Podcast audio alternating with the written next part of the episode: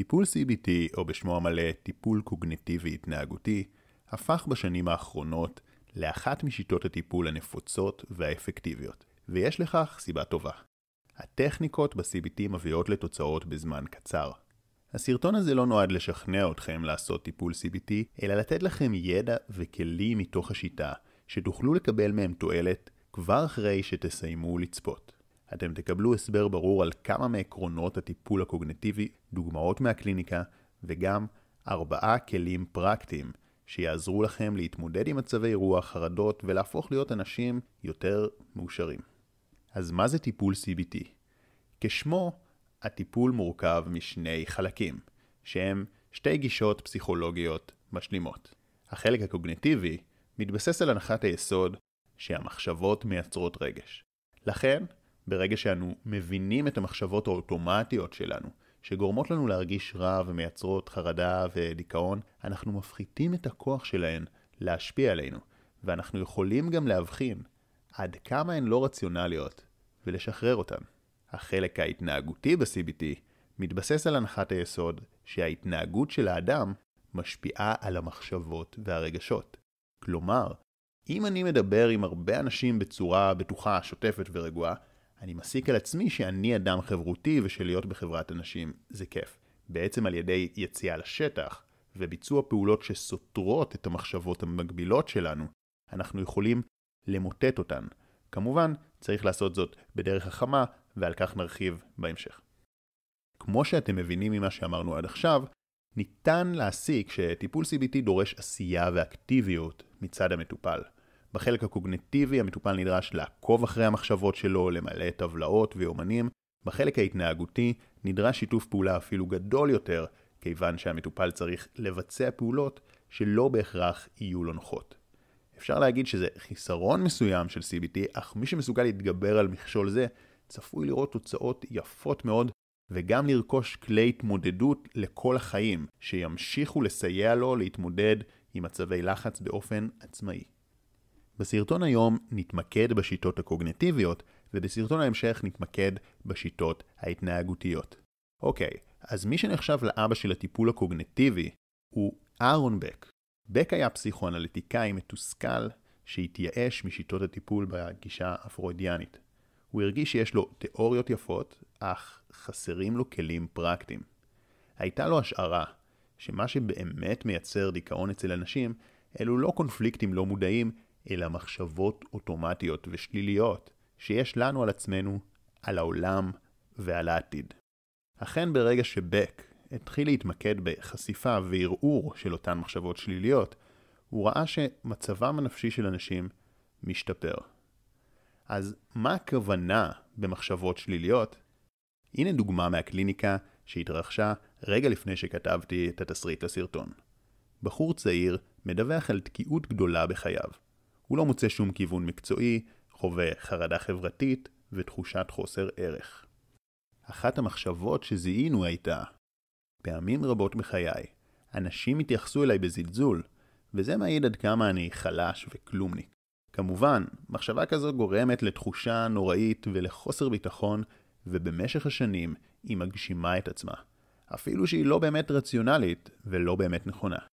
מחשבה נוספת שזיהינו היא, אם אהיה ב top של ה top, מולטי מיליונר, אז יש טעם להתאמץ בפיתוח קריירה. אבל אם לא אגיע ל top, אז אין טעם להתחיל ולנסות בכלל. זה סתם ייתן עוד גושפנקה לכמה שאני בינוני. כמובן, גם זו מחשבה הרסנית שגורמת לאדם לקיפאון, משאירה אותו ללא מקצוע רציני וגורמת לו להימצא בחיפוש מתמיד אחר הדבר המושלם. בואו ניתן דוגמה נוספת לבעיה שמתעוררת בעקבות מחשבות. בחור מתאר קשיים גדולים להביע את דעתו מול אנשים על אף שהוא סבור שדבריו חכמים. הוא חושש שאם יגיע למצב של חוסר הסכמה מול אנשים, הוא יאכזב אותם, הוא יגרום לאנשים לכעוס עליו. הוא חושש שבמצב זה הם יפסיקו להעריך אותו, יתרחקו ממנו, ואז הוא ירגיש חסר ערך ולא שווה. המחשבות האלה מייצרות לחץ גדול שמונע ממנו לבטא את דעותיו ורצונותיו, ופשוטו כמשמעו הן גורמות לו לבטל את עצמו ולשמור בבטן. במשך הזמן הוא חווה תסכול עז על כך שהוא מרצה אחרים ולא חי חיים אותנטיים. שני המקרים הללו מפגינים את הרעיון שמחשבותיו של האדם הן שמייצרות את הרגש, את ההתנהגות ובסופו של דבר גם את המציאות שלו. ואלו לא מקרים נדירים שנבחרו בפינצטה. אילו הייתי כותב את התסריט לסרטון בכל יום אחר, עדיין היו לי עשרות דוגמאות מאותו יום. כי כאשר אדם מגיע עם חרדות, עם דכדוך, עם תחושת חוסר ערך, בהכרח הוא חושב מחשבות שליליות שכאלה. עכשיו, בהערת סוגריים, אגלה לכם סוד, שחשיפת המחשבות וערעורן לא תמיד מספיקה לבדה לפתור את הבעיה. ואם תמשיכו עד סוף הסרטון, תגלו מה כן אפשר את הפתרון המלא ומה היה הפתרון במקרים האלו. בחזרה לאהרון בק. במשך השנים, אהרון בק ושותפיו זיהו שלא סתם שהמחשבות מייצרות את הרגשות השליליים, אלא שיש סוגי מחשבות ספציפיים שחוזרים על עצמם באותן תבניות, והם זיקקו את המחשבות האלה למה שמכונה עשרת עיוותי החשיבה של ה-CBT. על עיוותי החשיבה האלה הרחבתי בסרטון אחר שנמצא בקישור למטה. ועכשיו אני לא רוצה להסביר אותם, אלא להראות איך בשתי הדוגמאות שנתתי עיוותי החשיבה מתבטאים. אז אם ניקח את הדוגמאות האלה, אפשר לראות בבירור את הטעויות המחשבתיות שהן אלה שמייצרות את הסבל. למשל, כאשר הבחור הראשון אמר, אנשים זלזלו בי, וזה מעיד שאני חלש. זה דוגמה לדפוסים שנקראים הכללת יתר ותיוג מוטעה. כשהוא לוקח אירוע, בסך הכל אירוע שקרה, ומכליל את זה על עצמו, על כל האישיות שלו, על כל מישהו. עכשיו, כשאותו בחור אמר, אם אני לא אהיה מיליונר, אז אין בשביל מה להשקיע, זאת דוגמה לדפוס התנהגות של הכל או כלום, שזהו גם דפוס שמייצר המון סבל. עכשיו, נלך לדוגמה השנייה, הבחור שם אמר, אם אביע את דעותיי, יבקרו אותי, או יכעסו עליי. זה מראה לנו דוגמה של קפיצה למסקנות וקריאת מחשבות, שאיך אתה בכלל יודע מה אנשים אחרים יחשבו? אנחנו נכנסים לראש של אחרים ונותנים לזה פרשנויות, שהפרשנויות האלה הן אלה שגורמות לנו סבל. אז כמו שאתם מבינים, עיוותי החשיבה האלה נפוצים מאוד, ולכן ברגע שאנחנו מכירים אותם ומודעים אליהם, ובכלל מודעים לרעיון שהמחשבות שלנו, המוטעות והפסימיות, הן אלה שמייצרות לנו את הבעיות בחיים, אנחנו יכולים להתחיל לזהות אותן, ואז להחליש באופן משמעותי את הכוח שלהן. אממה, להכיר את עיוותי החשיבה זה לא מספיק לבד. כי היכרות לא בהכרח מפתחת את המודעות למחשבות. יכול להיות שאנחנו נכיר את זה, אבל עדיין יהיו לנו את המחשבות האלה, ואנחנו לא נשים אליהם לב והם עדיין ינהלו אותנו. או שאפילו נזהה אותם, אבל זה עדיין ינהל אותנו כי אנחנו מאמינים למחשבות האלה. אז לצורך פתרון הבעיה, פותחו שיטות מאוד אפקטיביות של ניטור עצמי, או מעקב עצמי, שבהן המטופל, שאני לא אוהב כל כך את המילה מטופל, אלא פשוט בן אדם, אנחנו, כל אחד ואחת מאיתנו, רושמים את המחשבות וסותרים אותם.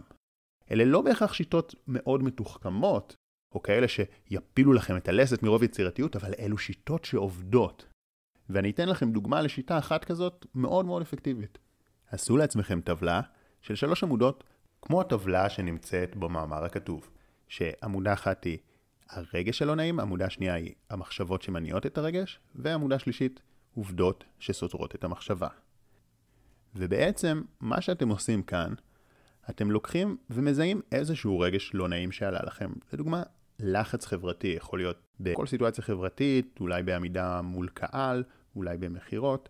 אתם מזהים את הרגש, ואז אתם שואלים את עצמכם, מה אני חייב לחשוב ולהאמין כדי להרגיש את הרגש הזה? מה אני חייב לחשוב ולהאמין כדי להרגיש את זה? אז לדוגמה, המחשבה שיכולה להיות, אני יכול לחשוב שאנשים יזלזלו בי, או שאולי הם כבר מזלזלים בי. אוקיי, זיהיתי את כל המחשבות, עכשיו אני שואל את עצמי, אילו עובדות סותרות את המחשבה הזאת? האם המחשבה הזאת תמיד נכונה? האם היא חד משמעית? ואני יכול לקבל דוגמאות כמו, הנה, היום קיבלתי כמה מחמאות מאנשים. הנה, יש אנשים שהם מעריכים אותי ואני יודע את זה, אז זה לא יכול להיות שכולם מזלזלים בי. לוקחים רגש נוסף.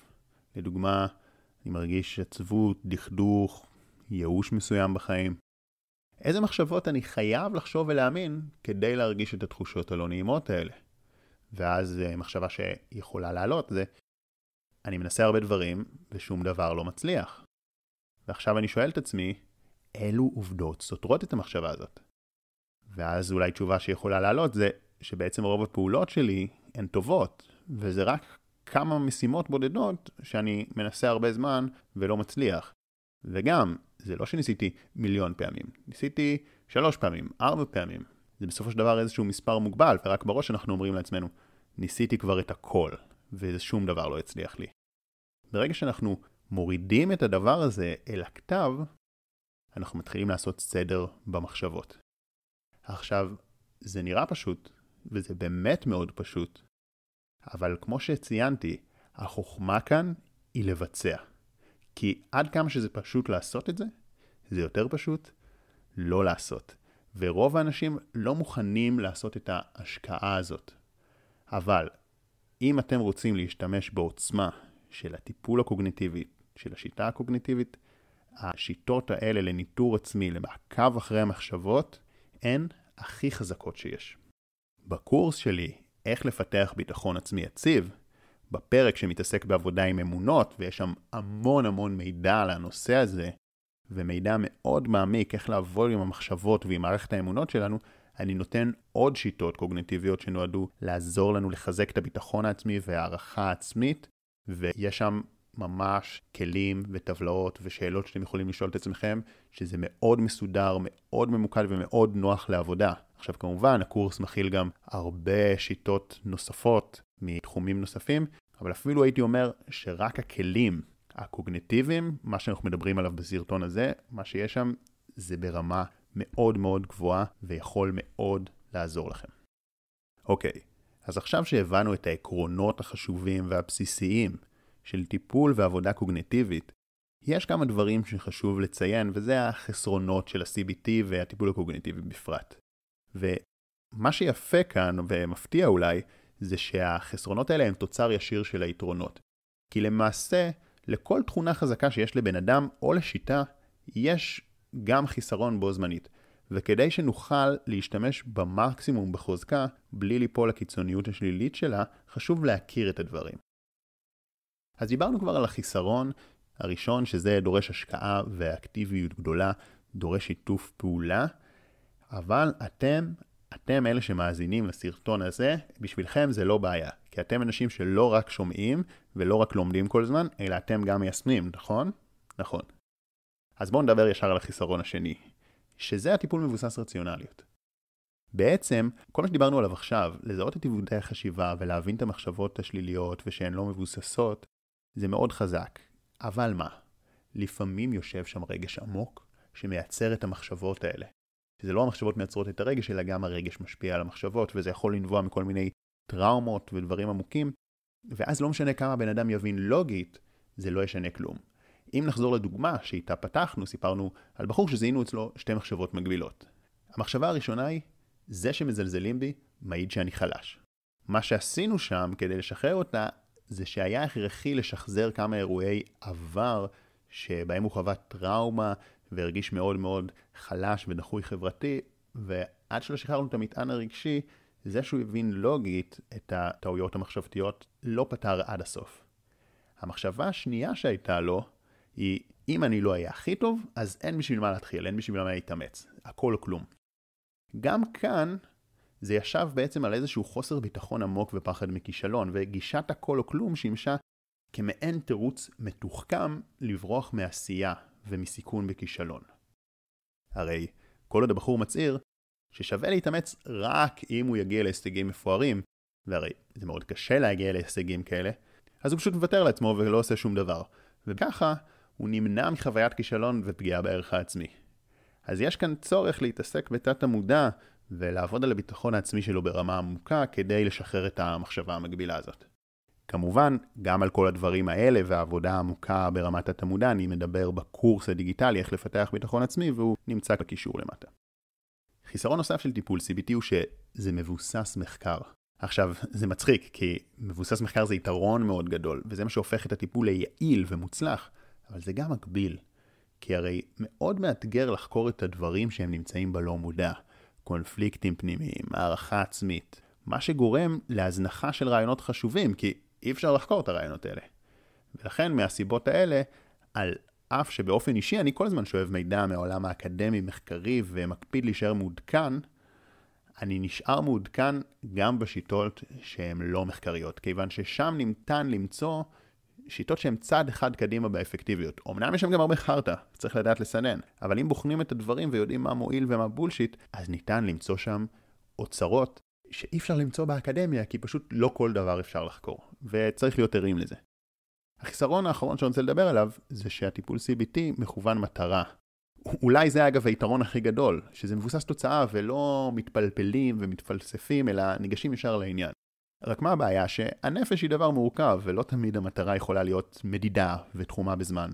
אם מדובר בפוביה, אפשר להציב מטרה מדויקת, אבל אם הבן אדם רוצה לשפר את רמת החופש הנפשי, העושר, הביטחון העצמי, זה עמוק מכדי להגדיר את המושגים האלה במילים ובמדדים, וטיפול שהוא יותר מדי מכוון תוצאה, לפעמים יפספס דברים חשובים. אז גם לזה חשוב מאוד להיות מודעים. ובסך הכל, חרף החסרונות שהצגתי, עדיין CBT הוא כלי מדהים ופורץ דרך שמומלץ להכיר הן כמטפלים והן כמטופלים. הסיבה שסקרתי גם את החסרונות היא לא כדי להוריד אתכם מהשיטה אלא כדי לעזור לכם להשתמש בה בצורה יעילה. וגם כדי שנזכור שהכי טוב זה לשלב מספר שיטות, לא צריך להיות חסידים של שום דבר. אנחנו צריכים לזכור שהשיטות באות לשרת אותנו, ולא אנחנו אותם. וברגע שזוכרים את זה, אפשר ליהנות מהיתרונות בלי החסרונות. אז עקבו אחרי הערוץ, עשו לייק, שתפו את הסרטון. מאחל לכם חיים מאושרים ושמחים. שחר כהן